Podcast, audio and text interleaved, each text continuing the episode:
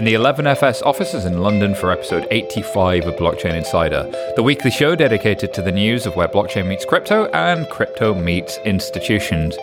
Today we bring you JP Morgan do a coin, JP Morgan do a coin, and JP Morgan do a coin. All this and more on today's Blockchain Insider. I'm your host, Simon Taylor, and I'm joined by R3's David Nicol. R3's David Nicol, how are you? It's going well. It's been a fun week for digital assets, post trade, and stablecoins. Uh, right? I mean, if there was ever a rock and roll sentence, that's it. Uh, this is it. This is what we live for.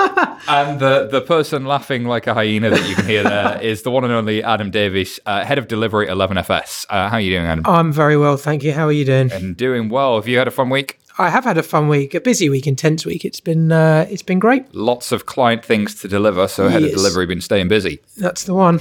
All right, let's get on with the news. Um, this, I mean, there's there's one story this week. There were others, but the, we we thought we wanted to do a special on this one because unless you live under a rock, you might have noticed that J.P. Morgan Chase uh, have uh, kind of come out and said we're doing a J.P. Morgan coin as such.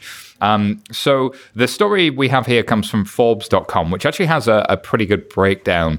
It quotes Jamie Dimon, the CEO of JP Morgan, saying um, JPM Coin is currently designed for business to business money movement flows. And because we're still in a testing phase, we don't have plans to make this available to individuals. That said, the cost savings and efficiency benefits would extend to the customers of our institutional clients. Um, there were three key applications. Number one was cross border payments, number two was securities transactions, and number three was transaction consolidation. I, guess, of course, this is set against uh, Jamie Dimon have been an outspoken critic against Bitcoin in the past. There's been all kinds of reactions to this, and we'll get into some of the more fun ones a little bit later as we go on. But aside from those reactions, let's step through these one by one. Um, I'm going to start with you, David.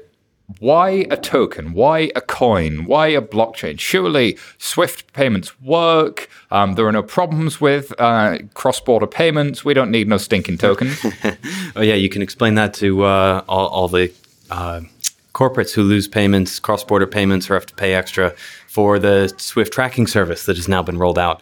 And, um, and, I think it's important to say Global Payments Initiative, Swift GPI, is an additional extra that banks charge their customers for just to know where their payments have gone. Yeah, and, and if you think about Swift as a messaging service rather than a payment system, which is is really what it what it is, uh, a, a, tracking service is really useful, and that's why GPI has seen such great uptake.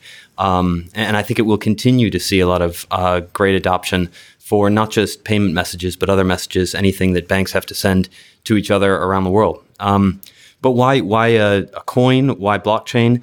Um, I, I, mean, this is basically a stable coin backed by deposits on JPM books. So you, whoa, step through that one, my friend. uh, stable coin. Stable coin. It's it's uh, a blockchain based asset uh, that is meant to be stable, fungible, and liquid enough to be used to settle transactions on a blockchain platform. Like a dollar versus, say, a Bitcoin. That's uh, exactly which, right. Which is fungible, but it's not necessarily stable. Uh, a, well, a Bitcoin, one Bitcoin does equal one Bitcoin, but you know, compared to other assets, it's considered volatile. That's exactly right. the The question is, what can you use as an asset to uh, to settle transactions of, of of other digital assets, whether that's a Bitcoin or a tokenized bond or a tokenized uh, any other type of security, or indeed even a tokenized bar of gold. So go back to that um, backed by deposits at J.P. Morgan. What does that mean? Yeah, so the simple implementation is that JP Morgan customers could come to their bank, deposit cash, and receive JP Morgan coins backed on a one to one basis by those deposits.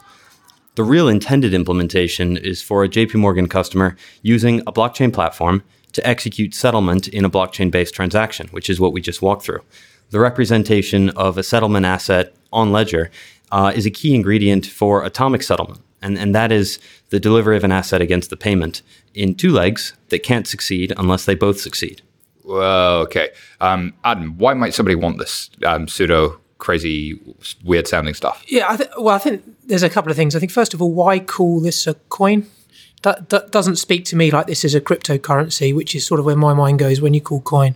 So, so that's a really important point, right? Because uh, the people are calling it a coin, but it's still a token. I would argue it's a token versus a balance, and this is this is kind of the key for me, right? Because historically, the way banks worked is they record a balance, right? And I record the balance, and the other bank records a balance, and they we both record it twice, double entry bookkeeping. Yeah. Oh, it's going to get rock and roll today, folks. Yeah, yeah. We're talking accounting right now.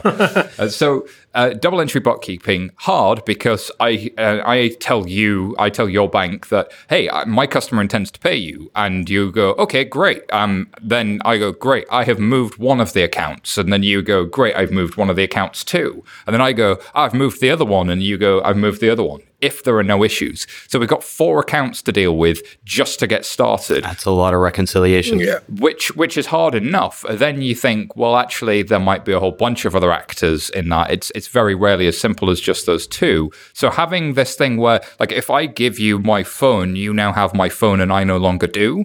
Um, there's no such thing as that in the digital world. If I give you, if I s- send you an MP3, you now have a copy of that MP3, and I have a copy of, of the MP3. Yeah, I- and and when you talk about Swift being messaging, it's like email. So this Yes. idea of it being like a token Yeah. is really valuable. But the term cryptocurrency, to your point, Yeah. is so unbelievably loaded. it, it's a um, so when I when I heard if you think about the underlying structure that they've put in place, this is a the term coin indicates marketing ploy to get the sort of reaction that they did on social media and elsewhere over the last week. Um, that's me being relatively cynical, but I think even if you went into JP Morgan, they'd probably agree the same thing. Yeah. If I go back in my time, you know, three, four years ago, when uh, banks were starting to look at uh, their payment systems and understanding which part of those payment systems you could potentially replace using a centralized ledger, um, everyone was kind of saying their bank plus coin was going to be the name, and everyone was having a good giggle about it. You know, oh, wouldn't that be ironic? And you know, this is literally doing that. Um, it's just because it's JP Morgan and the size that they are, they can probably get away with it. Um, the reason why this is really interesting isn't necessarily that it's a coin as so much um, is more that um, it's kind of if you think about the age old process of how you send money internally so you think about something that is called an on-us transaction at a bank which So is based this is JP Morgan customer to a JP Morgan customer. so th- th- what we would do before JP Morgan coin is an on-us transaction. E- Exactly, and it's it's not even that. It, it could even be, and probably the most of their book is J.P. Morgan to J.P. Morgan. Yeah. So you're actually just sending J.P. Morgan sending themselves money um, across the world. So not necessarily in their jurisdiction, but you know into different yeah, they've got a bunch of customers in one part, they've got a bunch of customers in another, and they net up those transactions Exactly. and move money between themselves. And that's a key business area for any bank, but especially JP Morgan because of their network, because of the, the number of entities that they have in different uh, markets. They're able to avoid a lot of the problems in correspondent banking by simply putting it all on them, as you say. Exactly. So um, the thing is, I think a lot of this cost that they're doing at the moment is via Swift. So a lot, of, basically at the moment, they're paying an enormous, well, I say enormous amount of money. I'm putting that in inverted commas because they move about six trillion dollars daily. So the actual volume that JP Morgan are running, and this is just absolutely insane. Um, but they're still paying a middleman to do this, um, and I think that's the key thing here, which is how do you eliminate that middleman? Well, I guess it's not necessarily the middleman because, as as David said, uh, the Swift message is essentially sending an email, but it's the same as going outside your company to come back in. And I think that's the point. As soon as you go outside to come back in, as soon as you hit the external network to come back in, you get all of the issues you would as if you were paying somebody else. You've got all of the Yeah. controls. You're subject to all of the compliance. Yeah. You get all of those headaches as if I were not paying myself. An on-us transaction is as hard and in some cases harder than not on-us transactions uh, because you're getting all of that headache and you're dealing with different jurisdictional kind of uh, processes and Yeah, because controls. exactly, you've got to replicate the kind of service you would get via a, you know, let's say a Visa or a Swift or whoever, depending if it's going cross border or domestic, and you've got to replicate all the controls that they would offer, you know, basically for that fee. Um, so I think this is, um, I think from their perspective, it's. Uh, it's kind of like a, a GPI, which is sort of attack transparency. It's definitely got that kind of play. It's kind of a let's see how far they can grow, uh, but keep it probably maybe kind of small at the beginning. Let's sort of test the Yeah. waters, test I the like market. that approach. Right, start I'm small. assuming this because they haven't they haven't put out anything in terms of the roadmap that I've seen anyway. You guys might be able to, might have seen something different, but I haven't seen a you know we're going to throw this far and wide. Um, I would have thought they're going to start relatively small on this, which is why they're being a little bit conservative. You know, we're still in testing phase, etc., etc. But by the way, we could, you know, this could be absolutely enormous. Yeah. You know, which has got everyone talking and everyone going. So, So- cross-border payments, I guess. Um, if you're um, if you're Coca-Cola, Pepsi, whoever you are, and you've got offices in multiple countries, like moving money between your regional kind of accounts is as painful. Well, not as painful, um, but it's uh, it's as costly in theory, Yeah. and it's um, and it has as much manual process as dealing potentially with two you know, top-end banks would. Uh, uh, because, like, let's be fair, J.P. Morgan are known for being one of the more expensive players in the market, but also one of the highest quality. Right, when it comes to international payments, they are known as the de facto standard. They could charge you more because the service is higher. Um, this really is interesting because they're almost disrupting themselves from a cost standpoint in terms of what they charge out, and really driving towards that service angle, which which I thought was an interesting strategy. But I can see why a corporate would want that because if, if I'm just trying to move money between head, headquarters and a, and a branch, why should that be so hard? You're J.P. Morgan, you guys figure that out, right? And, Yeah. and this is moving that way. Well, and to be fair, they haven't released anything about their uh, cost structure, the business case. Um, but what they did say was that they tested a uh, transaction between uh, a corporate and JP Morgan. So there are a lot of banks doing this internally to, to Yeah. improve their own book transfer system, which is which is frankly today outside of, uh, of the blockchain world one of JP Morgan's uh, key value propositions. So it's I, I think it's really telling, and, and I have to say props to uh, to Ollie and the whole team at JP Morgan for doing this with with a corporate account as well as the bank. Yeah, And I because I, think- think we saw HSBC with a press release of having done something similar recently. Yeah. Um, so there are other banks doing this Yeah. stuff, but to have done it with a corporate is the new bit here. Yeah, with, with a real client, it shows that they're really touching the uh, the, the the customers who care there, um, or the customers who matter, rather. Um, I think the other point to the stepwise function in which this will be laid out. Um, and, and in which it will evolve is uh, compliance and the use case. So, so currently it's starting small, starting quite closed, starting inside a network of participants who've been KYC'd. I think this is a really important point. What it's doing today, I could possibly replicate with other technologies, but what it could do tomorrow is where where things start to get interesting. Yeah, and there they, they said in the uh, release notes that they do intend to um, to deploy this to other uh, blockchain platforms, other networks, other systems where this makes sense. And I think that's that's again uh, huge props to them, and it's something that everyone who is working with a settlement asset should do, or a settlement coin should do, which is deploy the the settlement asset where there are transactions that need to be settled, where there's a market of transacting parties who can benefit from that atomic settlement that we talked Morgan about. have by default um, huge scale in that transactional banking business. Yeah. Um, benefiting from atomic settlement. Talk to me about benefiting from atomic settlement versus um, not being able to have atomic settlement. Yeah. So today, when you settle a, a, a transaction, a transfer of an asset from one party to another, uh, you create an obligation to settle, um, and and usually that's It's done. kind of like a scout's promise. yeah, exactly. It's it's a contract, um, and and that was um, Dip, dip. Yeah. Yeah. so uh, it it creates the need to settle, an obligation to settle. Um, that obligation can be extinguished any way. It could be extinguished with an ongoing debt that we just manage, like a like a credit card account, um, or it could be settled um, in in real time with a with a delivery of of uh, the asset versus the payment all in one single transaction. The benefit of an atomic transaction is that you can reduce the risk, cost, and time in that settlement process, in that post trade process, which today takes perhaps two days, or maybe you settle at the end of the day, but it's very um, but it's very expensive. If you try to settle intraday, that is during the the um, normal course of business between nine and five, um, you often don't know when the balance is actually going to hit your account. So the ability to to ensure that when you settle this transaction, it is completely settled. It doesn't work for every business case, but it, it does reduce a lot of the risk, cost, and time in So the, the, system. big term out here is settlement finality, and if you talk to the folks at CLS, like settlement finality is this whole can of worms about I don't know when a thing's really finished. Yeah. because like um, there's there's all of these terms like completed, um, delivered, settled. All that sound really, really final, um, but settlement finality is this this subject that international banks and regulators have argued about for many years because we all keep a copy of what's happening and we all have to come to agreement about what has happened. Yeah. And the only way we can do it is by glorified emails, um, Yeah. which is sorry Swift, but that's what a message is, And I right? was, I was going to say, like the, the Swift version of this was basically a notification by the end bank back to the first bank if they could find them, basically, or messages just going all the way back, just basically saying that the transaction had happened. And you can imagine like the um, the workflow on that and just how difficult. Well, not how difficult because they've automated it obviously to a, to a point, but just how clumsy I guess that process is and how prone that process is to errors. And that's just for transparency. I know GPI has been looking at that, um, but it's interesting in terms of you know if you look at these three use cases and you think about um, how use cases, uh, I suppose, have spoken to the original incarnation of centralized ledgers and um, and how they could be the most um, the most usable, the most workable. That they speak to the three really that everyone was coming up with years ago. So cross border payments, which was basically the one that everyone was going after. Securities transactions, you know, how can we actually get issuance um, up and right? You know, that is again, everyone was looking at that like three, four years ago.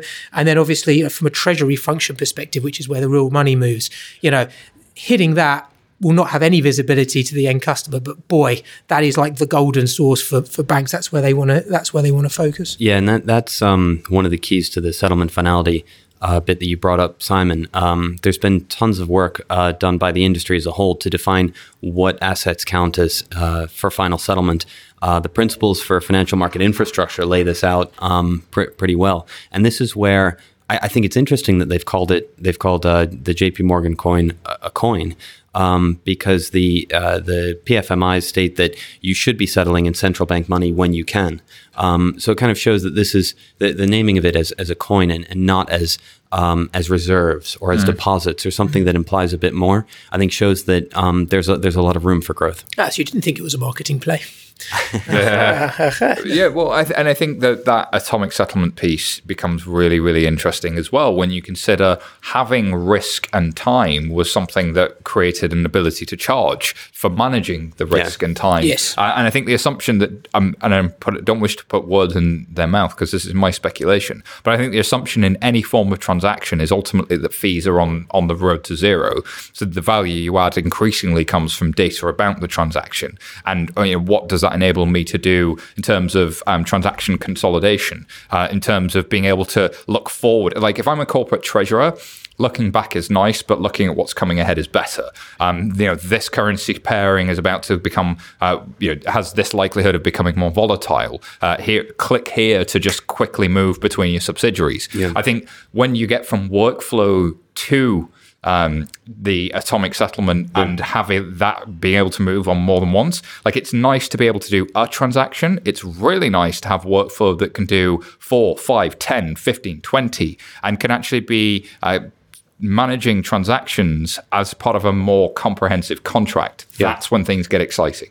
Yeah, it's it's not just that when when uh, it's not just that you see what I see and I see what you see. It's that you know that you know that when we both agree to settle a transaction in the future, we know that we'll be credited with the balance um, in, as soon as immediately after that transaction, rather than wondering when the uh, the counterparty's treasurer will get around to submitting the payment. I really like this point that Lee Braine at Barclays raises as well, which is uh, in a perfect world, you'd create the one central bank to rule them all. Um, you know, it would, whether it's JP Morgan, the US Fed, or whatever, and it would run this service. Um, but actually, what you would have is something that's A, too big to fail, and B, becomes politically infeasible because there's no way you put it. So, uh, in aggregate, centralization becomes inefficient because what have I done? I've created another counterparty on top of the commercial banks. And I don't want to get rid of commercial banks because of their ability to create money supply, their ability to it, create credit, because we saw what happens when credit is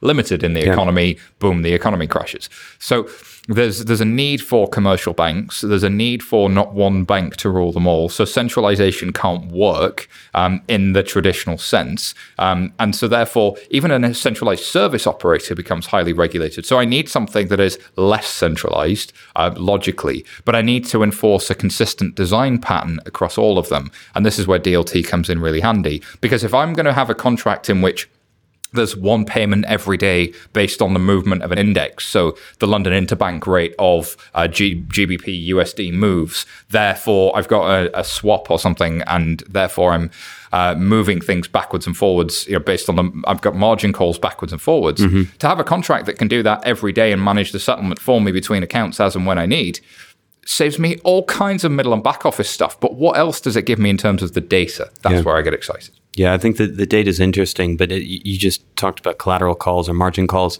um, and and I, think it's important that commercial banks are still able to operate that business case that you talked about, the ability to create money.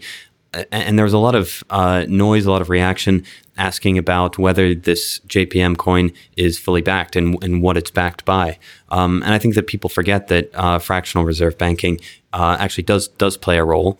Um, and as long as you can confirm that when you have the balance or, or when you think you have the balance, you actually do have the balance. And when you post a collateral call, it's actually gone all the way through.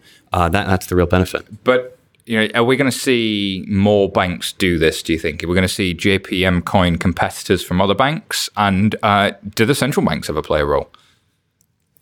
Yeah, so I, I- I think we'll definitely see additional banks um, doing this. I, I, I think the a lot of banks have been um, looking at this for a while, and I mentioned the internal bank use case, uh, and we've seen a lot of, of banks try this out for internal book transfers, which has already produced uh, good returns for them i- internally. Um, I think that other banks will uh, take this design and see how it's applied. Um, and I think what we'll see are groups of banks, especially in the US rather than the EU, who uh, come together and pool collateral accounts, balance collateral accounts get against each other, um, and, and back uh, settlement assets or, or coins uh, with collateral accounts that are not just from one single bank. Um, and I think this is just a sensible and, and really exciting evolution of banks providing settlement finality for, for business transactions. It's really interesting. I think when we look back on blockchain and DLT in 20 years, people point to this moment. Could, possibly, probably. I mean, again, I think I'm still um, I'm still interested in terms of the roadmap and the rollout. So I think there's a um, There's a long way to go. there's a long way to go. Um, you know, a lot of I've read a lot of the reaction last week was around, oh, Swift should be really worried, Ripple should be really worried. You know, this is coming for their lunch, and people were taking sort of different perspectives on whether you're attacking sort of Swift or Ripple with this.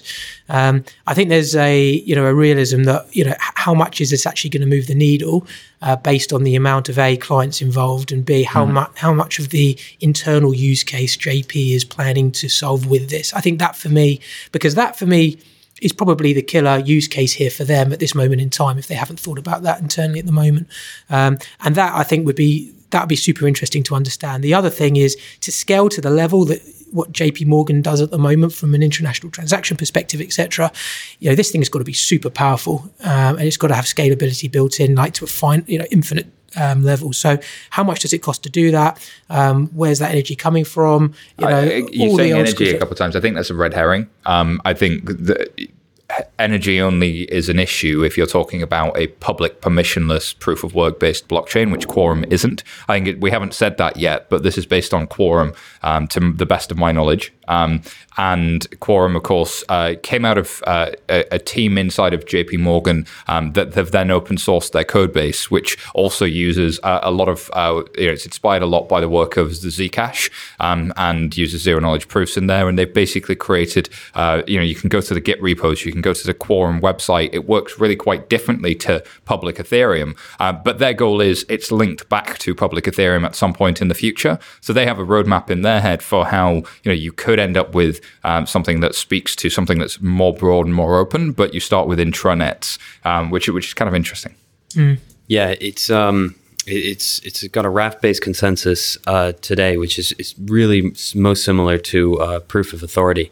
Um, so uh, there was a lot of uh, debate about you know is this crypto um, and and is J.P. Morgan uh, really you know getting on the side of, of Bitcoin and and there you know finger in the eye to uh, to Jamie Dimon, but that's really not the case at all. Of course, for all of the um, all of the POCs, all of the all of the prototypes that are that they're building over there um, on, the Quorum side. Um, for the ones that are you know pointed at enterprises, the ones that are uh, meant to handle institutional grade transactions, there's generally a designated party who orders transactions and ensures there's no double spending.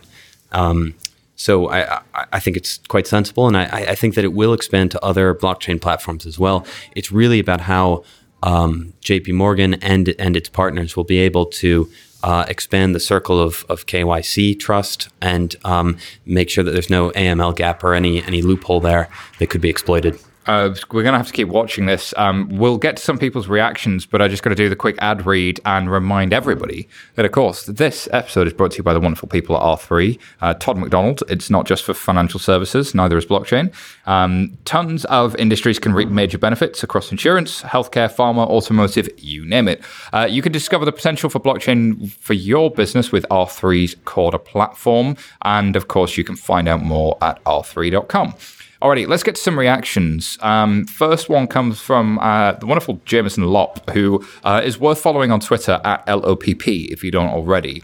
Uh, his tweet reads, Banker stablecoins are a step forward, just as banker intranets were in the 1990s. Adoption of this technology will make the transition smoother when they are forced to capitulate and adopt the Internet of Money. Um, interesting use of the word capitulate there. Um, but I, I, think that broader intranet internet point is one that's sort of stuck around as an idea for a little while. Um, do you?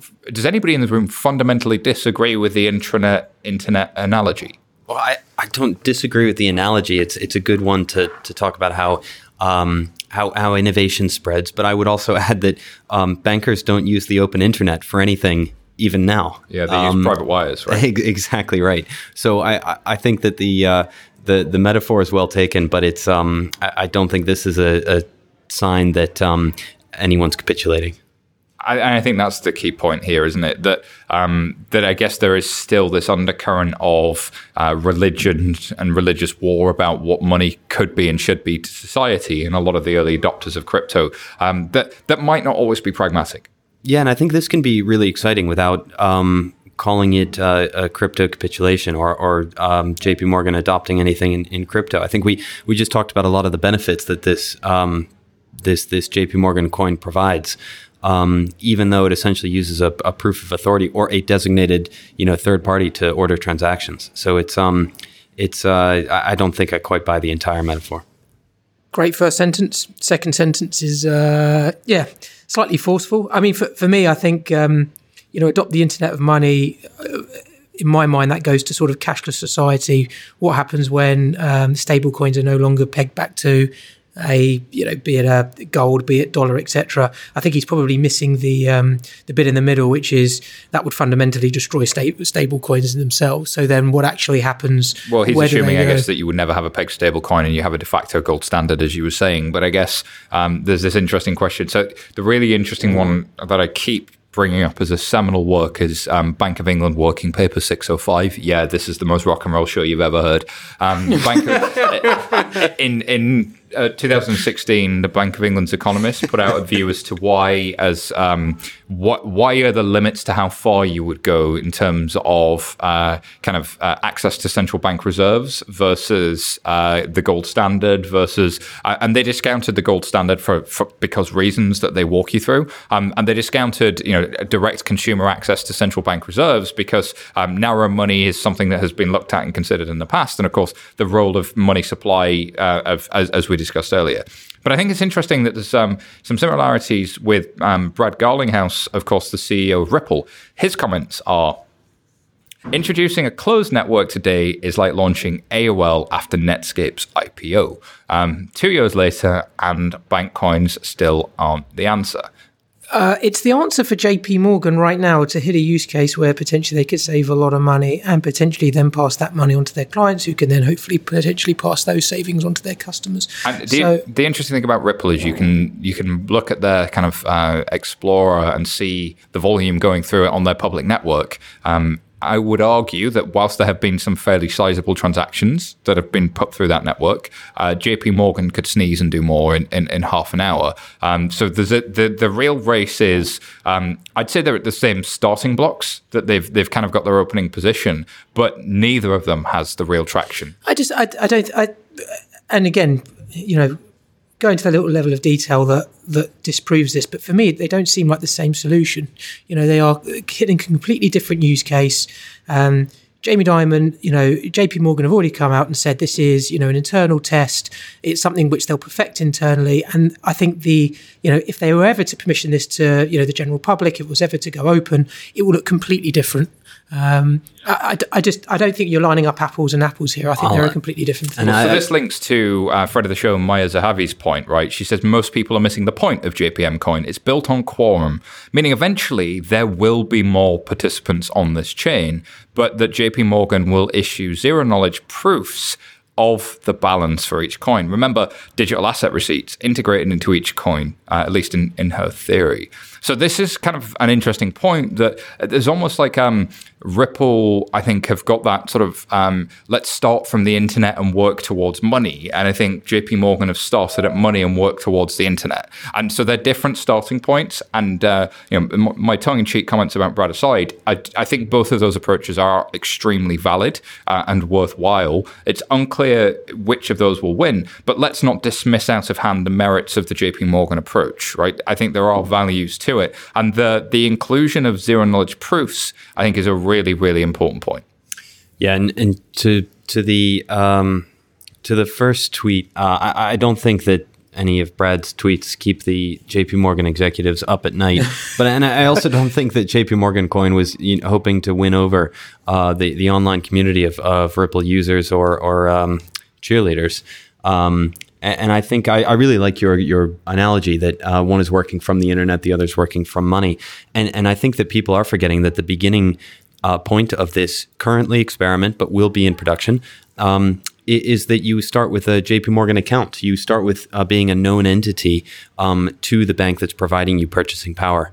I think that's a really powerful concept. Being able to work on a on an open technology platform, but with strong identity, is something that's really resonating in The the, market. classic Y Combinator is can the innovator get scale before the incumbent gets innovation? I think the interesting one here is can the innovator get scale? Because scale in banking is the there's there's all of the KYC AML stuff that sits around scale. There's all of the laws and the rules and the nations and the governments. And the only real alternative you see is the the answer that doesn't involve governments, which is the the Bitcoin answer and the stateless currency, which you can sort of say in theory, I could see why that might be valid, but there's already you know, ways to curtail that and, and manage it from a state level. I think this the the sort of the internet first messaging led uh, methodology does I think the narratives around it miss that point, um, and and it's been sort of built from a technology purist standpoint rather than from a from a market uh, reality standpoint. That's that's my perception and view. Um, I'm sure there are Ripple fans screaming uh, internally right now. So please do email me, um, Simon at 11fs.com, and we uh, will uh, get some of the best shows, uh, best comments read out on the show. RIP your inbox. yeah. Hey, no, we lost um, the XRP army a long time ago. Um, but if you're still out there, thank you for listening, and I hope you appreciate some uh, uh, attempts at intellectual honesty. Um, alrighty, um, moving away from the tweets. Uh, there's a really interesting article on getreview.co, um, and it's the top 10 narratives for not just pushing uh, JPMC's, uh, not just pushing my case, JPMC, um, as the special edition. Um, it raises the following uh, narratives. Um, so let's do a quick fire round. Is this a cryptocurrency? No. No. Uh, will money laundering become an issue? Uh, I don't think so in this case. No, it's a network of parties that are KYC'd and, and known. RIP Ripple? No. Not yet. Not not because of this. Uh, floodgates open? Who will follow? Yeah, I think definitely. Everyone and their mother. Bitcoin killer? I, different use case: store value versus payment and settlement. Yeah, my apples and apples, apples and pears analogy holds true. We just started talking about fruit all of a sudden. I'm bringing it down to the common man. Hungry. yeah, it's, it's hungry time. But so, uh, what's your overarching narrative on this? Is what like if you had to take away one thing that I can use at my desk tomorrow, what's that thing? Or later today if I'm commuting into the office. Well, I hope that uh, your desk is a security settlement desk. Um, no, the takeaway is that uh, that there are very interesting uh, post trade um, transactions, post trade flows that you can uh, structure with a with a blockchain um, based asset, a blockchain based settlement asset. I, I think the possibilities are are really interesting, and I think we'll see this work its way into different uh, different asset life cycles um, and, and different asset transaction um, life cycles. And I, I, I think that um, you, you can do this on, on Quorum, you can do this elsewhere, but I think the, the concept of a stablecoin, the, the, the usefulness of a stablecoin is, uh, is actually going to be proved. And, and I think the more of these examples that you see, um, the, the sooner we'll, we'll see this being used in, in proofs of concept and, and uh, use cases that, that are really exciting. Yeah, I think for me, it's think about what, how you would push a product out from a an MLP perspective, minimum lovable product. So if, if you're if you're looking at that and you think about how they've done it, they've done a stable coin, they've done a closed network. Um, I'm assuming, as I say, I'll hopper back to the roadmap, but I'm assuming they're starting small. Um, they're starting with uh, you know clients who have already, as we've just mentioned, been KYC'd and known to the bank, etc. It's start, but it's hitting a use case, and the use case here is king. Um, a lot of people, I think, when this technology was first coming up and everyone was talking about it, even people who weren't necessarily affiliated with blockchain, working in those divisions in banks, were like, "What can this do? What can this do? It could solve international payments." That's a big, big use case to solve. Um, and I think what I quite like about this is that they've, you know, announced three use cases which everything everybody knows is viable um, if you could make the technology work, and um, they've hit the MLP version of those three, which I quite like. Colin Platt likes to talk about direct custody as well, the ability for uh, you to not have to rely potentially on custodians and or um, counterparties. Um, you know who the custodian of the asset is at any point. Like I know what I see is the same as what you see, and we know who holds the asset, the settlement finality. So there's probably something interesting there as well. Yeah, and I think that. Uh, another great thing that they did is they brought together internal customers and external customers, um, and they've they've really made the business case work for the uh, people in the transaction who actually matter. It's it's a really powerful way to, to do this, really powerful way to, to move through innovation with something small, addressable, um, and, and show the power of something like direct custody and knowing where your assets are at all points in time. I think there's something interesting as well that uh, increasingly I've been having conversations in the last one or two months where um, some of the um, technology skeptics who've gone solution looking for a problem Yeah. don't Yeah. really get why I wouldn't Yeah. use um, traditional tech for this have started to go, oh, I get it now. And the reality is, you can still do everything with centralized tech. You could still do this all different ways. Um, but the design patterns that start to get enforced get really, really interesting when you start thinking this way through. And and you consider that there are banks that have announced central bank backed digital currency initiatives. Then things start to get even more interesting, um, which which made me think about the. Um, we, we've got a tweet coming up, but of course, uh, your uh, your good colleague um, Anthony Lewis um, did put a uh, on bitsonblock.net a gentle, gentle introduction to money, um, which if if there's a lot of terms like a, atomic settlement flying around at you and all, all you know deposits versus cash versus blah blah blah, if all of those terms like broad money and narrow money, clearing banks, balance sheets, digital currency, it, those words come at you thick and fast. Uh, a gentle introduction to money is is a great place to to go. Uh, just kind of take a first principles look at this discussion. Uh, we like to nerd out a little bit more here. Yeah, uh, don't tell Anthony, but everything I know about broad and narrow money, I know from bitsonblocks.net. It is it is a gentle introduction, and he's got a lot of other good content on there as well. Shout out to Anthony. Um, stories we didn't have time to cover. Don't blame me. It's all JP Morgan's fault. Uh, Jamie Dimon, it's on you. And Ollie Harris, um, you know, you, you owe all of our listeners a beer. Um, just kidding. Uh, Coindesk.com. Uh, Craig Wright um, claims to be Satoshi in critical response to the CFTC about Ethereum. The block.crypto, um, New York Stock Exchange uh, to sue the SEC over a pilot that would shake up US stock market. Hmm, interesting. The block.crypto, Binance delists five projects, including Salt Lending, uh, which was a big name in the crypto space for quite some time. There's um, that's, that's a big story, but you know, JP Morgan meant we couldn't cover it, so you know, blame JP Morgan. Um, everything is awesome. All right, uh, it's time for tweet of the week. Tweet, tweet, tweet, tweet. It's the tweet of the week. Tweet of the week. So we've discussed a ton of great tweets, but um, we really love including our tweet of the week jingle because it has Petrick sounding awesome and Michael making him sound really, really interesting, weird. Um, so guess what? Um, we saved our favorite tweet for last. And this comes from uh, Ari Paul, um, Ari David Paul on Twitter, who's worth following because um, his thoughts are always interesting, whether I agree with them or not. Um, and this one definitely has got me thinking.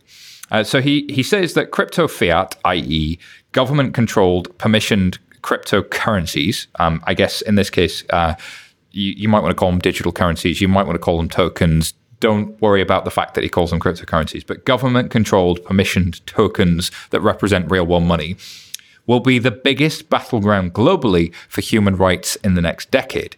China is leading the way. Many other countries, including some big Western democracies, will follow. Uh, responding to uh, Neeraj Agrawal saying, When cash is gone, where will you turn to transact with a basic level of privacy? Uh, I think this is an interesting risk to call out, right? If you are sitting in government or a bank, um, there's a real temptation to have a crypto asset where I can see everybody's transactions all of the time. I can see what's happening in the money system. Like I could solve a load of crimes. I could prevent a load of criminality. I could potentially improve my policy. I could um, lift people out of poverty if I understand where money's going better. I like the data about how money moves could be hugely valuable, but also um, I could completely invalidate people's privacy because I might know how everybody's spending. So the real question becomes so, how is that going to be implemented? The question becomes about the how, because um, not all uh, crypto assets are created equal.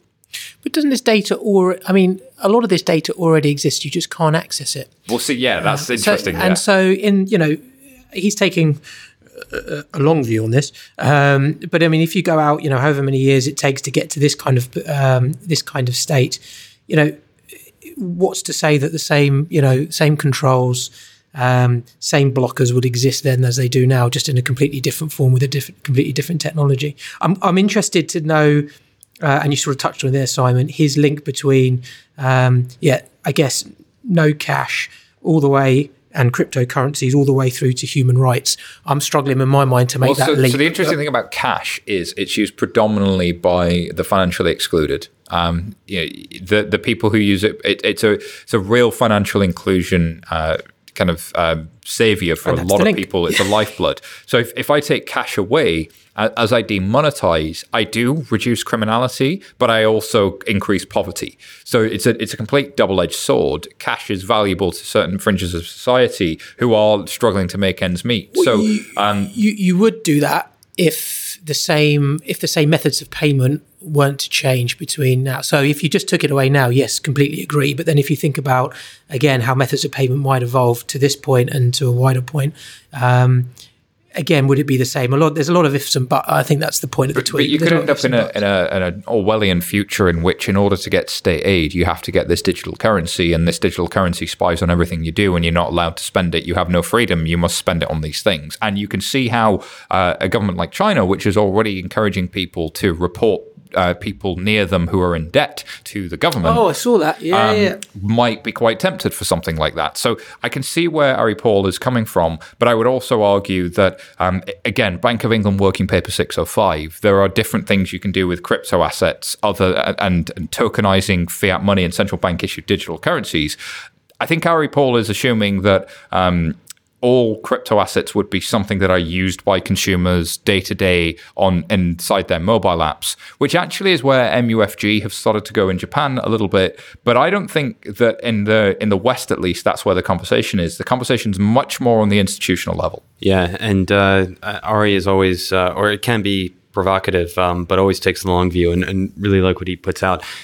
I, I think you touched on it. Uh, you both did, which is that this is primarily a, a, business and a policy question rather than a technology question. You could still be wrestling with these same very important and, and very valid questions decades from now when the technology is totally fundamentally different. And I think we've spoken a lot on, on the show today about being known to a bank, being known to someone being KYC'd.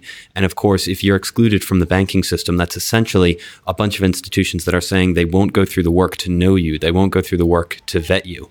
And, and that is, is a, a, business and policy question rather than a technology question. I think there's a cost question though, right? So and, and there's also a privacy question. So in zero knowledge proofs and in Zcash and in Quorum, you have something around confidentiality that is net new that's often left out of the conversation. Uh, it, you have to thread the needle here, but you could imagine a world if we are able to uh, do this correctly, in which we have the balance, uh, we can strike a balance between um, reducing state surveillance by default because the underlying systems are so terrible, you need all of the data to even figure out where there's criminality, to a system in which um, you, we transact in confidentiality, not necessarily privacy, but in confidentiality 99.9% of the time, but there are abstract patterns of transactions that are able to be investigated under a warrant that I, I, imagine would be acceptable to the overwhelming majority of society, albeit I imagine Jameson Lopp would still find that an overreach. Yeah, and I think I think you're right. And um, I mean, look, a quick shill for Four, which is, will be released um, uh, in in the next week or so. Um, and, and, that is that we try to put as, as, often as possible into the designs the ability to share information only on a transaction by transaction basis. And I think that concept, well, it it you know is being implemented in steps um, is exactly what you're talking about. If you can share data only when you want to, only with the counterparties that you want to share data uh, with, and that's that's hugely powerful. Uh, but if somebody knows where to get at that, that's not both transacting parties, um, that in the event of a warrant could go back and investigate that, like a regulator, like somebody else.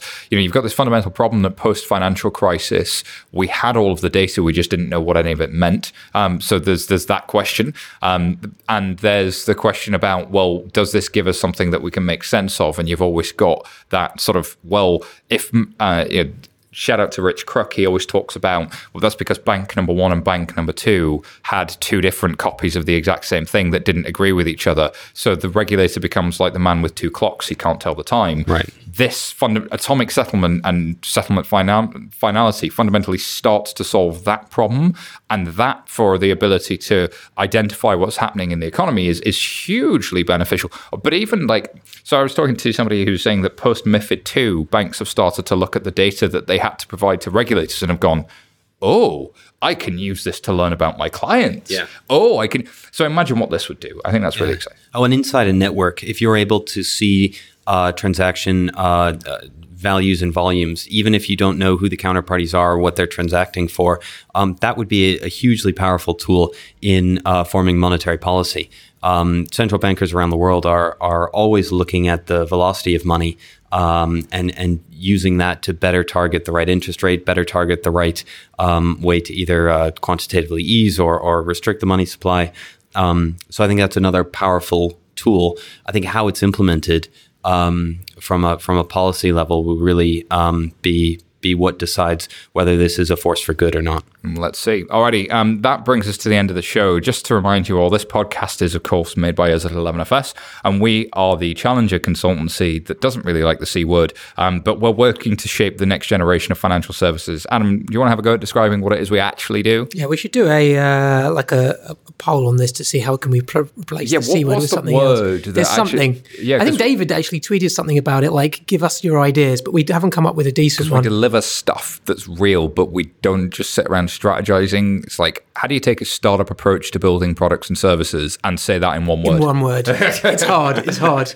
Um, yeah. Value proposition builders. That's like three, but we need to get that down to one any ideas, send them through to Simon's email box. Simon at 11fs.com already. Um, and if you want to hear more Blockchain Insider every single Thursday, the subscribe button's right there. Um, look, give us those five star reviews. They help us out so much. And, and tell a friend who uh, might be interested in banking or financial services, what we do. And also, if there's any other industries around that, maybe some of the corporates that would be using this, get in touch and let us know what we should be covering. Alrighty. Um, David, where can people find out more about you? Thanks, guys. You can find me at david.nickel at r3.com or on Twitter at nickel right now.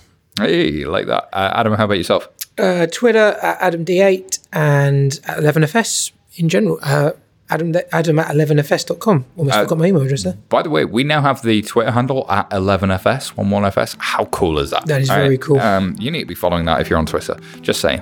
A uh, big thank you to our amazing production team here at 11fs, producer Petra and Alex, our editor. Thank you for listening. We'll have more Blockchain Insider next week and every week. Goodbye for now.